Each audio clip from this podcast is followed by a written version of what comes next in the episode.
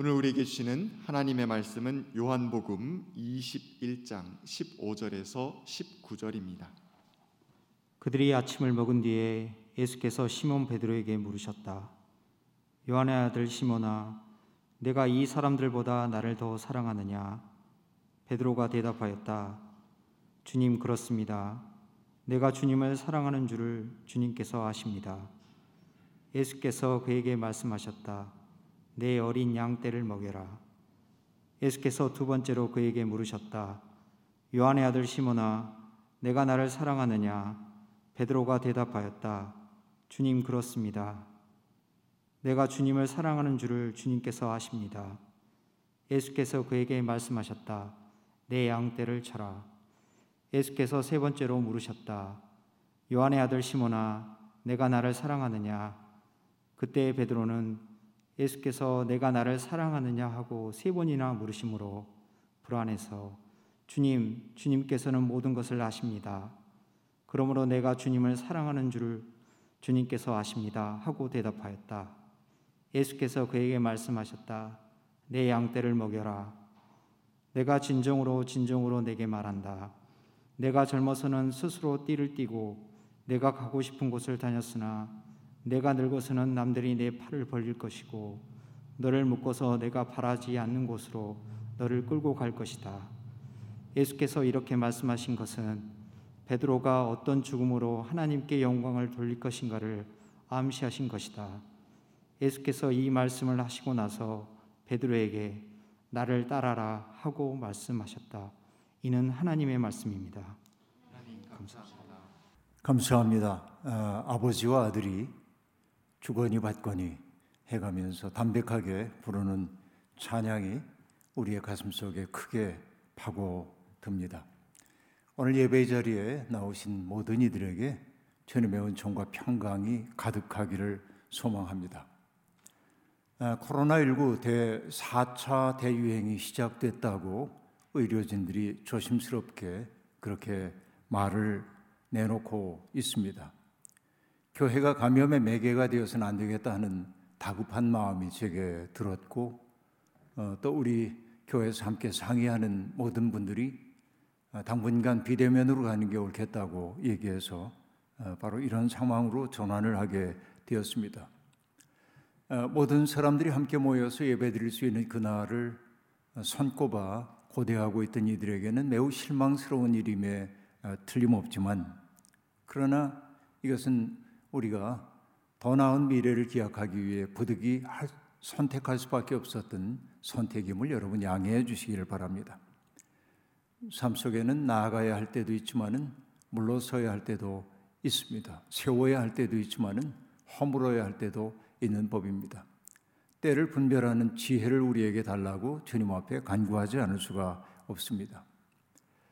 우리가 조금 더 선제적으로 이런 선택을 했던 까닭은 어, 교회가 시민사회의 상식과 동떨어지, 동떨어져서는 안 된다고 하는 다급한 생각이 제 속에 있었던 게 사실입니다. 오늘 이 예배의 자리 함께함을 통해서 여러분도 같은 은혜를 나눌 수 있기를 소망합니다. 오늘은 부활 후 첫 번째 주일입니다. 주님이 부활하셨다는 소식을 들었음에도 불구하고 제자들은 여전히 기쁨을 누리지 못했습니다. 그들의 마음속에 일고 있는 그 혼돈은 여전히 질서로 바뀌지 못했던 것입니다. 예루살렘 입성, 성전 정화 사건, 겟세만의 동산의 주님의 기도, 그리고 체포, 그리고 신문당하시는 주님의 모습, 그리고 마침내 그들의 꿈의 좌절처럼 보였던 십자가의 처형, 그리고 암담하기만 했던 이틀, 그 고통스러웠던 이틀이 지난 후 여인들을 통해 그들이 알게 된 빈 무덤의 진실. 정말 어떻게 보면 짧은 시간 동안에 벌어졌던 그 일들이 단 며칠 사이에 벌어진 일이라기보다는 마치 영원처럼 회상될 수밖에 없는 여건이었던 것이 분명합니다. 공허와 두려움과 환멸이 그들의 마음을 사로잡고 있었기에 그들은 자기들의 시간의 주인이 아니라 시간 속에서 표류하고 있다는 생각이 강하게 들었음이 분명합니다. 그러나 그들을 더욱더 깊은 침묵 속으로 침잠하도록 만든 것은 외적으로 벌어졌던 그런 사건 때문만이 아니라 자기들이 그 위기의 시기에 보였던 나약한 모습들 그리고 비겁했던 자기들의 슬픈 모습을 자각했기 때문일 겁니다. 예수님과 함께라면 죽음의 자리조차 마다하지 않겠노라고 장담했었지만은 그러나 운명의 타격이 한번 다가오자 그들은 그 자신만만했던 태도 일체히 거두어 버리고 두려움 속에 빠져들 수밖에 없는 나약한 존재임을 뒤늦게 발견했던 것이죠. 오그라지고 멍이 든 자기들의 마음을 바라본다는 것처럼 비극적인 일이 세상에 어디에 있을까요? 그러나 제자들 가운데서 주님을 세 번씩이나 모른다고 했던 베드로의 마음에 버금가는 마음이 또 있었을까 싶기도 합니다. 당신도 그 사람의 제자들 가운데 하나이지요? 라고 여종이 물었을 때 베드로는 단호하게 확고하게 나는 아니요 라고 대답했습니다. 게세만의 동산에서 예수를 찾는 그 군병들 앞에 예수님이 나가서 내가 바로 그요라고 얘기했던 주님의 태도와 극단적으로 대조되는 자신의 모습 나는 아니요라는 마음. 그 말이 자기의 말이 귀전에 떠올랐을 겁니다. 기억 속에 떠올랐을 겁니다. 자기 혐오의 감정이 그를 온통 사로잡았을는지도 모르겠습니다. 어느 순간 베드로가 제자들 사이에 깊이 드리워진 그 깊은 침묵의 장벽을 깨뜨리고 말합니다. 툭 던지듯 말합니다. 나는 고기를 잡으러 가겠소. 그러자 다른 제자들도 마치 기다렸다는 듯이 우리도 함께 가겠소 라고 응답합니다. 사람 낚는 어부가 되겠다며 예수님을 따라 나선 지 3년 그들은 이제 사람 낚는 어부의 꿈 다 반납하고 옛 삶으로 복귀하려 하고 있는 것입니다. 슬픈 전락입니다. 하지만 그들은 디베리아 바다에 배를 띄우고 그물을 내려 보았지만은 밤새도록 한 마리의 물고기도 잡지 못했습니다. 어쩌면 당연했는지도 모르겠습니다. 그들이 끌어올릴 수밖에 없었던 빈 그물은 그들의 마음의 허망함을 나타내는 바로 그러한 오브제가 아니겠습니까? 그렇습니다. 빈 그물은 또한 너희는 나를 떠나서는 아무것도 할 수 없다 하셨던 그 말씀을 떠오르게 만들기도 합니다. 자신의 경험에 대한 신뢰가 무너져 무력감에 사로잡힌 사람들, 자신들이 하는 일이라고 하는 것은 허망함을 추수할 수밖에 없다는 사실을 아프게 되뇌고 있을 그때야말로 하나님의 은총이 비추어들 때임을 우리가 알 수 있습니다. 왜냐하면 세상의 모든 깨어진 틈이야말로 빛이 스며드는 장소임을 우리가 알기 때문에 그렇습니다. 동틀 무렵 그들은 한 음성과 만났습니다. 얘들아 뭘 좀 잡았느냐? 아득한 메아리 같은 음성이 저만치에서 들려왔습니다. 못 잡았습니다. 허탈감이 가득 차 있는 음성이었습니다. 그러자 메아리 같은 그 음성이 다시금 말합니다. 그물을 배 오른쪽에 던져라 그리하면 잡을 것이다. 그들은 마치 자력에 이끌리듯 그 말에 순종했습니다. 그러자 놀라운 일이 벌어졌습니다. 그물에 고기가 너무나 많이 걸려서 끌어올릴 수 없을 정도가 되었습니다. 예수님 곁에 늘 가까이 있으면서 깊은 통찰력을 보여주었던 보여주었던 예수님의 사랑받는 제자가 문득 마음속에 깨달음이 왔습니다. 저분은 주님이시다. 그러자 베드로는 벗어놓고 있었던 겉옷을 몸에 걸치고 그리고 물속으로 뛰어들어 주님을 향해 나아가기 시작했습니다. 해변까지는 거리가 100m 가까이 되었건만 베드로의 다급한 마음이 바로 그런 태도를 낳게 되었던 것이죠. 다른 제자들은 그물을 끌면서 배를 해안가로 끌고 나왔습니다. 그들이 무태 올라왔을 때 그들은 놀라운 장면을 보았습니다. 숯불 위에 생선과 그리고 빵이 놓여 있는 것을 보았습니다. 그때 그 낯선 존재, 그 낯선 존재가 그들에게 말을 건넵니다. 너희가 지금 잡은 생선을 조금 가져오너라. 베드로가 달려가 그물을 무트로 끌어올리자 그 속에는 153마리의 큰 물고기가 있었다고 성경이 얘기하고 있습니다. 그때 주님은 제자들에게 말씀하십니다. 와서 아침을 먹어라. 제자들 가운데 어느 누구도 당신은 누구십니까? 라고 묻지 않았습니다. 그 낯선 나그네의 모습은 그들에게 여전히 낯설게 여겨졌지만 내 심속에서 그분이 누구인지를 알아차렸기 때문이라고 요한은 들려주고 있습니다. 저는 이 대목을 떠올릴 때마다 감동합니다. 와서 아침을 먹어라 라는 말은 단순하게 그들의 행동을 유도하는 말씀. 밤새워 노동을 했으니 얼마나 고단하겠느냐. 와서 밥 먹어라. 그들의 행동을 유도하는 말씀이 아닙니다. 오히려 그 속에서는 언표된 그 말 너머에 있는 말들이 훨씬 더 많다고 얘기할 수 있습니다. 표현된 말보다 그 속에 감춰진 말들이 더 곡진하게 다가올 때가 있죠. 와서 아침을 먹어라. 이 말 속에서 저는 이런 음성을 듣습니다. 힘들지. 너무 자책감에 시달릴 것 없다. 너희는 내게 등을 돌렸지만은 나는 한 번도 너희를 내 제자가 아니라고 생각한 적이 없다. 이전에 우리가 꿈을 함께 나눌 때 그랬던 것처럼 지금도 나의 꿈으로 너희들을 초대한다. 라고 하는 말이었을 겁니다. 바로 이것이 와서 아침을 먹어라 라고 하는 말 속에 담겨 있는 복합적인 말이었을 겁니다. 그리고 그 말 속에 담겨 있는 그 뜻을 한마디로 얘기하면 뭘까요? 나는 여전히 너희를 신뢰한다. 라는 말이죠. 말 그대로 가없는 사랑입니다.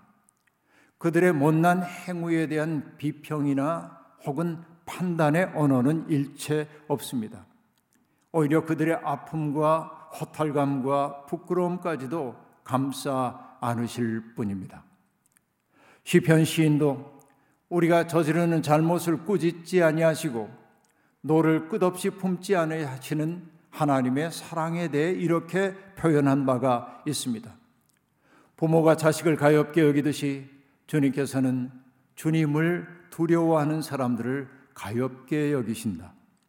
주님께서는 우리가 어떻게 창조되었음을 아시, 알고 계시기 때문이며 우리가 한갓 티끌임을 알고 계시기 때문이다. 라고 말합니다. 주님의 눈에는 여전히 그들이 한갓 티끌에 지나지 않습니다. 세상이 흔들면 흔들릴 수밖에 없는 나약한 사람들을 보고 계십니다. 그 나약한 사람이 당신을 부인하는 것을 어떻게 꾸짖을 수 있단 말입니까?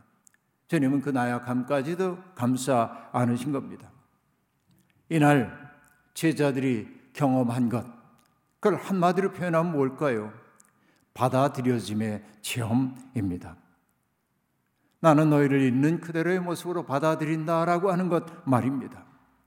자격이 없음에도 불구하고 주님의 사랑 안에 받아들여짐을 느꼈을 때 그들은 또 다른 고향을 느꼈을 겁니다. 여러분, 고향에서는 자빠져도 풀과 흙이 받아준다고 하는 시인의 얘기처럼 넘어지고 자빠지고 멍이 든 그들을 받아 안아주고 있는 주님의 마음 속에서 그들이 고향을 느낀 것은 어쩌면 당연한 일입니다. 그렇습니다. 제자들은 여전히 주님의 식탁에서 제외된 인물이 아니라 그 식탁에 당연히 초대된 사람이었던 것입니다. 그 받아들임의 식사가 끝난 후에 주님은 시몬 베드로에게 물으셨습니다. 요한의 아들 시몬아, 내가 이 사람들보다 나를 더 사랑하느냐? 여러분, 여기에서 주님이 베드로에게 말을 건넬 때 베드로야 이렇게 말하지 않았다는데 주목할 필요가 있습니다. 요한의 아들 시모나 그렇게 말하고 있습니다. 주님은 지금 반석처럼 우뚝 선 사람이 아니라 여전히 부끄러움과 자책감과 그리고 후회 때문에 흔들리고 있는 시몬으로부터 시작하고 있습니다. 바로 이것이 주님의 은총입니다. 그리고 주님은 내가 나를 믿느냐라고 묻지 않으셨습니다. 나를 사랑하느냐? 이 질문은 친밀함으로의 초대입니다. 이제는 스승과 제자 사이라고 하는 보이지 않는 장벽 혹은 격을 넘어서는 친밀한 교제 속으로 들어오라고 초대하고 있는 것입니다. 시몬은 이제 주님께 배워야 하는 제자가 아니라 예수님과 깊은 일치를 이루며 그 사랑 속에서 주님의 몸이 되어야 할 사람인 것이지요. 바로 이것이 내가 나를 사랑하느냐라는 질문 속에 담겨 있는 뜻일 겁니다. 주님의 일을 한다고 하는 것은 바로 주님을 사랑함으로만 가능한 일이기 때문에 그렇습니다. 그러나 믿음과 사랑이라고 하는 것은 둘이 아니라 하나입니다. 영어로 믿는다는 뜻의 believe라고 하는 단어는 고전 영어에서는 벨로에프라는 말에서 유래한 것이라고 합니다. 빌로에프라고 하는 말은 아끼다, 사랑하다, 친하게 대하다라는 뜻입니다.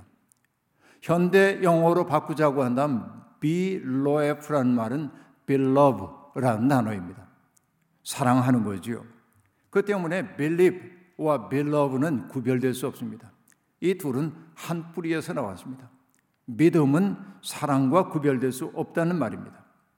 다시 말하면 우리가 하나님을 믿는다라고 하는 그 말은 하나님이 하신 말씀이 참이라고 하는 사실을 내가 지적으로 승인한다는 말이 아니라 우리가 하나님을 믿는다는 것은 그분이 내게 어떻게 하시든 나를 그분에게 맡길 만큼 내가 당신을 사랑합니다 라고 하는 뜻입니다. 예수님은 하나님을 깊이 사랑했습니다. 그 때문에 십자가 위에서 나의 하나님 왜 나를 버리십니까? 라고 질문을 던지기도 했지만 그러나 하나님의 대답 없는 깊은 침묵 속에서도 주님이 하신 말씀은 무엇입니까? 아버지 내 영혼을 아버지께 맡기나이다. 깊은 의탁의 마음입니다. 사랑하는 이에게 당신을 던지는 것인 것이죠. 그렇습니다. 존재 그 자체를 우리가 전심을 다하여 받아들임이 믿음이고 그게 곧 사랑이라고 한 말입니다. 라틴어로 나는 믿습니다. 주어와 수로가 다 들어있는 단어. 그것은 단 한 단어입니다. 크레도라고 하는 단어입니다. 이 크레도라고 하는 단어는 나의 마음을 누군가에게 바치다라고 하는 뜻을 가지고 있습니다. 우리가 누군가를 믿는다라고 하는 말은 어떤 의미냐면은 나의 심장을 믿음의 대상인 그분에게 드린다라고 하는 뜻입니다. 믿음과 사랑은 그렇게 분리될 수 없는 것이죠.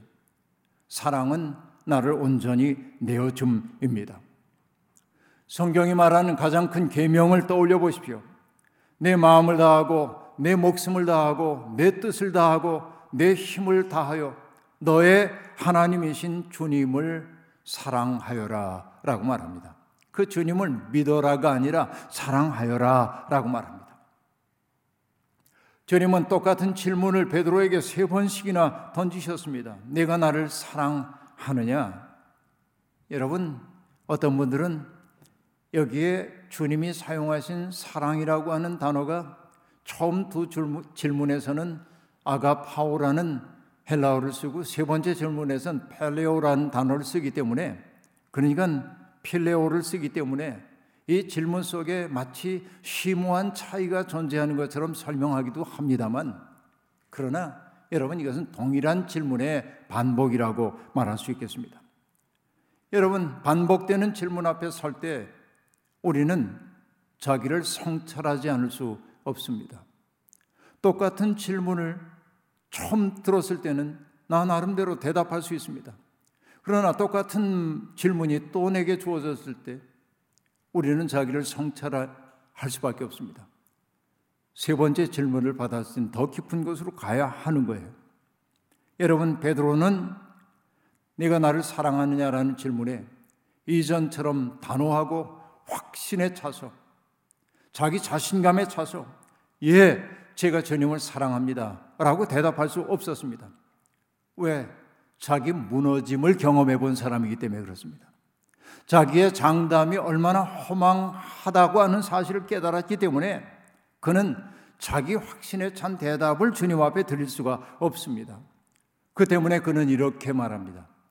내가 주님을 사랑하는 줄을 주께서 아시나이다. 라고 말합니다. 자기의 확실성이 아니라 주님의 사랑에 근거하여 나는 주님을 사랑할 수밖에 없습니다. 라고 하는 말일 겁니다. 이 대답은 대답인 동시에 주님의 사랑을 힘입어 그렇게 되기를 바란다고 하는 염원을 내포하고 있습니다. 이 머뭇거림이야말로 신앙이 깊어지고 있다는 사실을 우리에게 보여주고 있습니다. 여러분 흔히 믿음의 사람들은 확신에 차야 한다고 얘기합니다. 확신에 찬 사람들이 단정적인 언어를 얘기할 때가 있습니다. 그러나 여러분 여기 베드로 보십시오.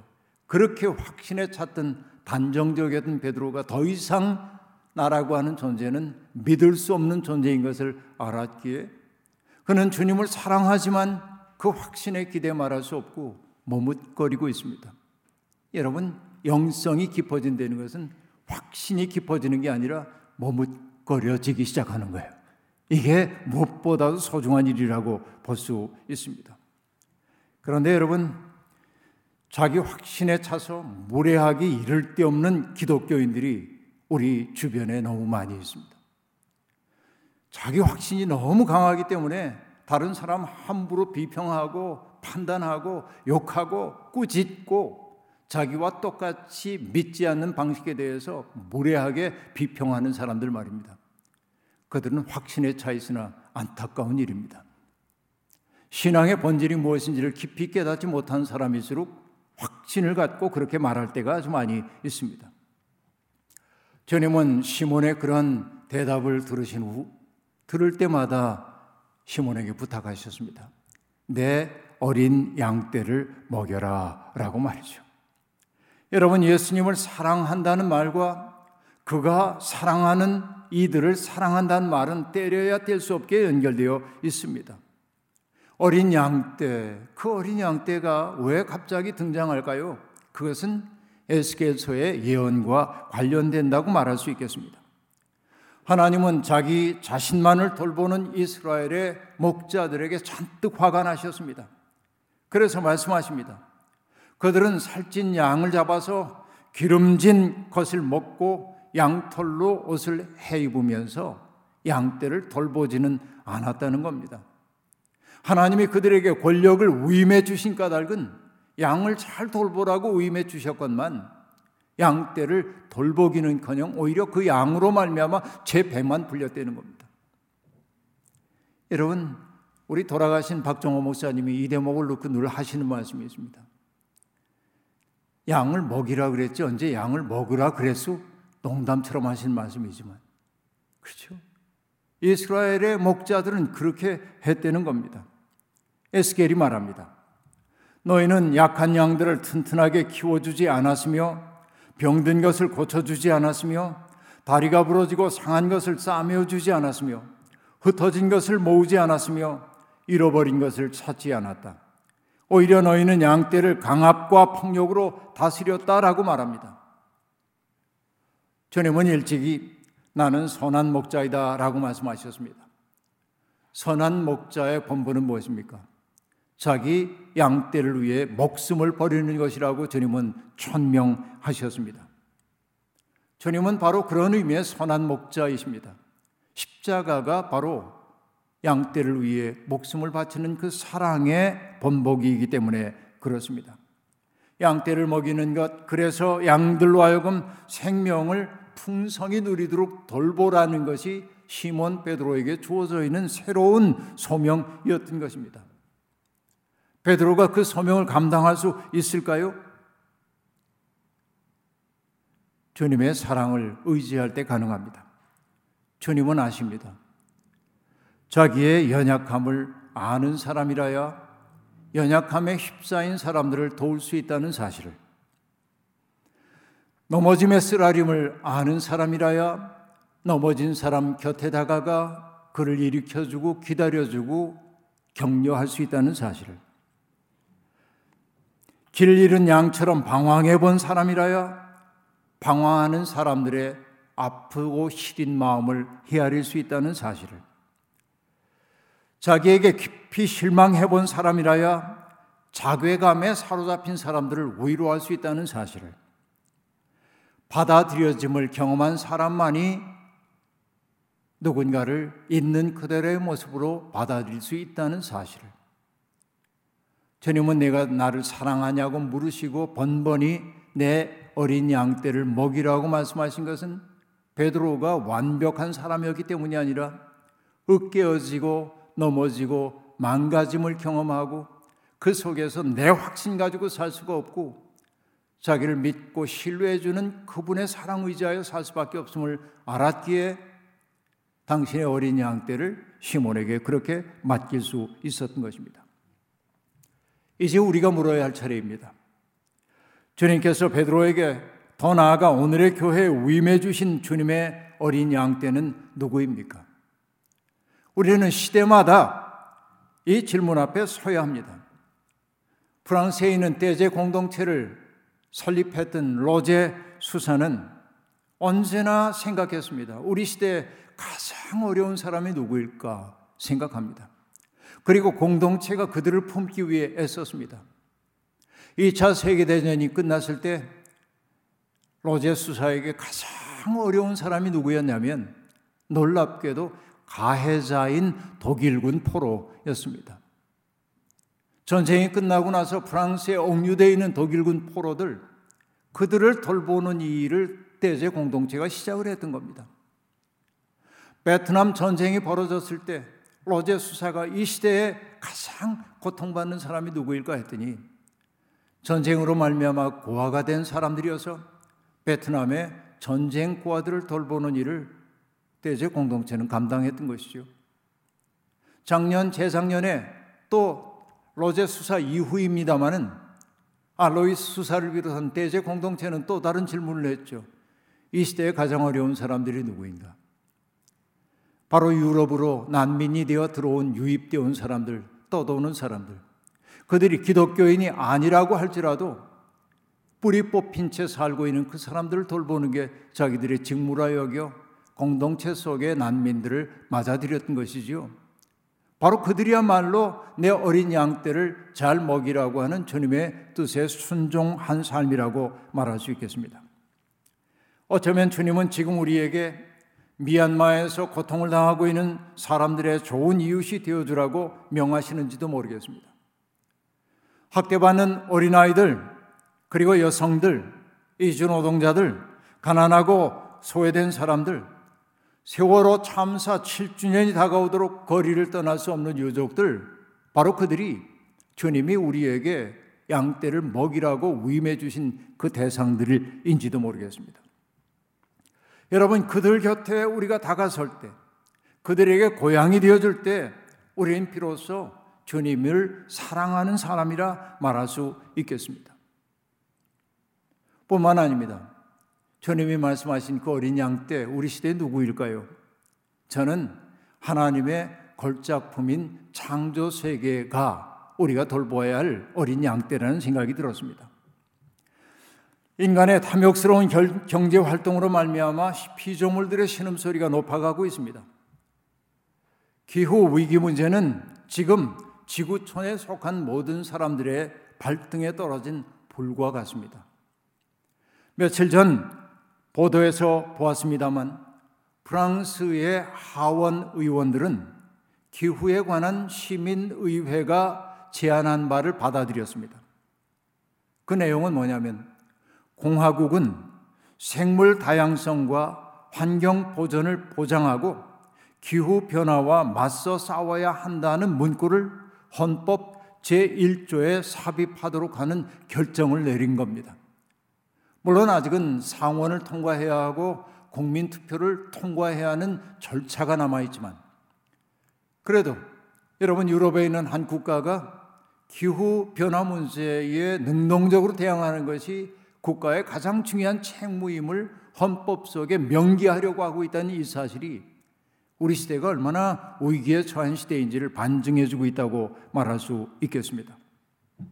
여러분, 우리가 보살펴야 할 어린 양 떼가 정말 많습니다.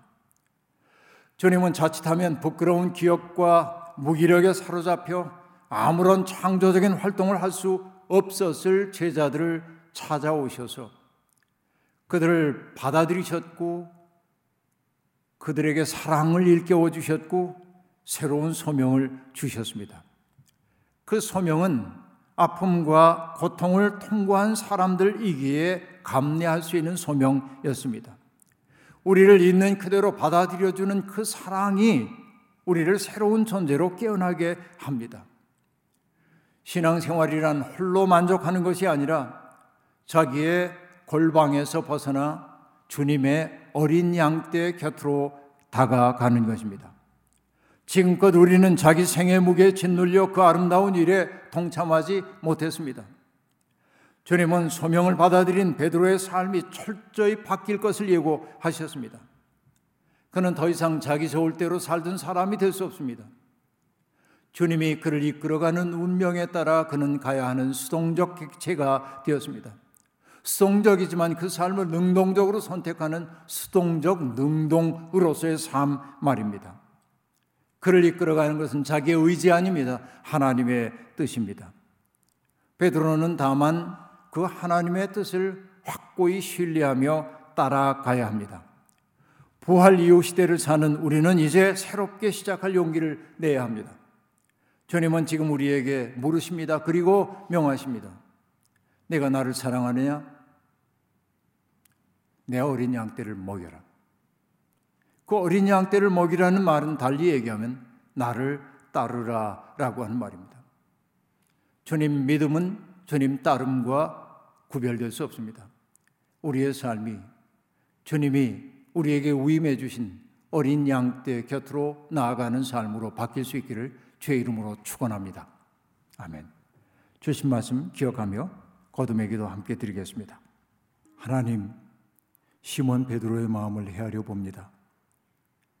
자신이 얼마나 부족한 존재인지를 몸으로 체득하기 전까지 그는 자기 확신에 찬 언어를 사용하던 사람이었습니다. 주님과 함께 죽는 자리에까지 나는 나갈 수 있습니다. 그것은 베드로의 진심이었음을 우리는 압니다. 그러나 그 진심이 곧 사실이 아님을 또한 우리는 압니다. 운명의 타격이 다가왔을 때 베드로는 속절없이 무너졌습니다. 든든한 줄 알았던 자기의 삶의 토대가 그렇게 허약하다는 사실을 깨닫고 그렇게 아름답게 추구했던 예수 그리스도를 싸늘하게 배반하고 등 돌렸던 그의 아픔, 그 회한, 그 자기 으깨어진 자아를 품에 안고 안타까워하고 있을 때 주님은 찾아오시어 그를 받아 안으셨고 그 연약함까지 다독거려 주셨습니다. 그리고 내 어린 양 떼를 먹이라고 소명까지 허락하여 주셨습니다.